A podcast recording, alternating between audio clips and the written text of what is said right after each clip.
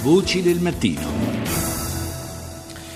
Ieri è cominciata ufficialmente, è cominciato ufficialmente il negoziato eh, sulla Brexit, eh, è andata in scena la prima giornata di eh, colloqui a Bruxelles, ne parliamo con eh, Sandro Gozzi, sottosegretario alla Presidenza del Consiglio dei Ministri con delega agli affari europei. Buongiorno. Buongiorno a voi. Dunque si è arrivati a questo appuntamento al, uh, al via ufficiale della trattativa tra eh, Unione Europea e Regno Unito eh, in una situazione eh, politicamente eh, poco prevedibile. Eh, la, l'azzardo diciamo, di Theresa May eh, con eh, il ricorso alle elezioni anticipate per presentarsi all'appuntamento con la, il negoziato con Bruxelles da una posizione, in una posizione di forza, dicevo l'azzardo si è rivelato in realtà un boomerang. come si presentano secondo lei Gozzi? Gozzi a questo punto le prospettive della trattativa? Ma, eh, la trattativa è cominciata, come voi avete ricordato ieri, e ehm, direi che è cominciata bene, dato che eh, i britannici eh, sembrano accettare il eh, nostro approccio che è prima decidiamo le questioni eh, più rilevanti della, eh, dell'uscita del Regno Unito e quindi i diritti dei eh, residenti europei nel Regno Unito, le questioni finanziarie, la frontiera irlandese e poi discutiamo di come organizzare il rapporto futuro. Quindi l'inizio mi è sembrato abbastanza eh, costruttivo, certo c'è molta incertezza perché il governo britannico senza dubbio esce indebolito da queste elezioni, è molto più dipendente da forze politiche di segno diverso e quindi il negoziato può, può diventare più incerto e più complicato. Da un punto di vista, eh, diciamo, nostro, proprio di, di, di, appartenenti all'Unione Europea, questa nuova situazione politica che si è venuta a creare nel Regno Unito eh, può essere un vantaggio o uno svantaggio? Ma guardi, io considero il, da, eh, il processo della Brexit un processo di limitazione dei danni. Eh, è chiaro che noi perdiamo un partner importante, è chiaro che i britannici rischiano di subire dei danni storici dalla loro scelta. Eh, quindi obiettivamente vedo poche opportunità. Ne vedo due in particolare eh, di, tipo, di, tipo, politico. Eh, la prima è chiaro che già la reazione politica dei 27 è positiva, nel senso che la Brexit sta rafforzando la volontà di stare insieme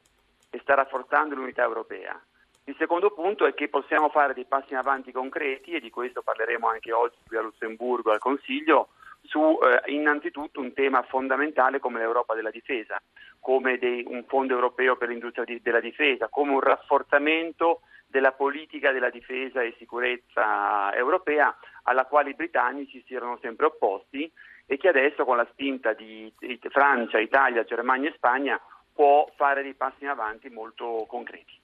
Può favorire di più un rilancio del eh, processo, diciamo, di, di, di eh, non dico eh, di, di, integrazione europea perché insomma in quello siamo magari in una fase ancora di, abbastanza di impasse, però di riavvicinamento eh, delle posizioni tra i paesi dell'Unione Europea. Dicevo, può, più la, può più la Brexit o le pressioni che arrivano eh, dal, da oltreoceano, dagli Stati Uniti? Tutte e due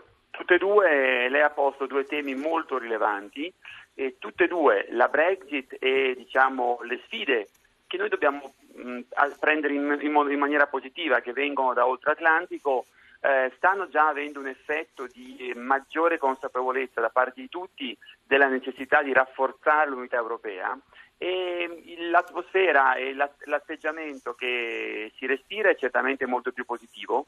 e credo che obiettivamente anche grazie alla grande spinta che verrà da, da Emmanuel Macron, nuovo presidente francese, eh, si può dire che eh, la luce si vede in fondo al tunnel, però dobbiamo ancora lavorare per veramente avviare una nuova fase politica europea.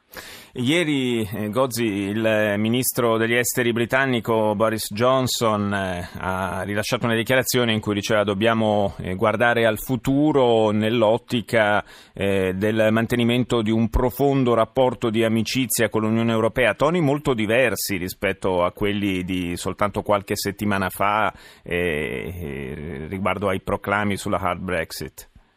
Beh, molto diversi assolutamente, anche lo stesso Boris Johnson sembra fare dichiarazioni un po' più sensate, un po' più ragionevoli, il che assolutamente aiuta, anche se il negoziatore è David Davis, i britannici hanno un negoziatore specifico per, per la Brexit, ma è evidente che i britannici stanno rendendo conto, lo abbiamo visto anche nel voto, che, che hanno commesso un errore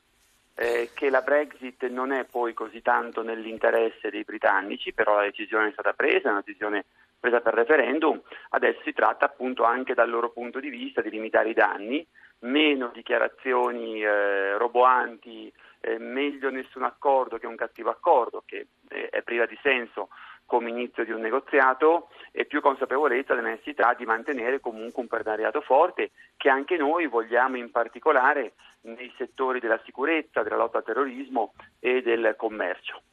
Grazie, grazie a Sandro Gozzi, sottosegretario con delega agli affari europei, grazie di essere stato nostro ospite.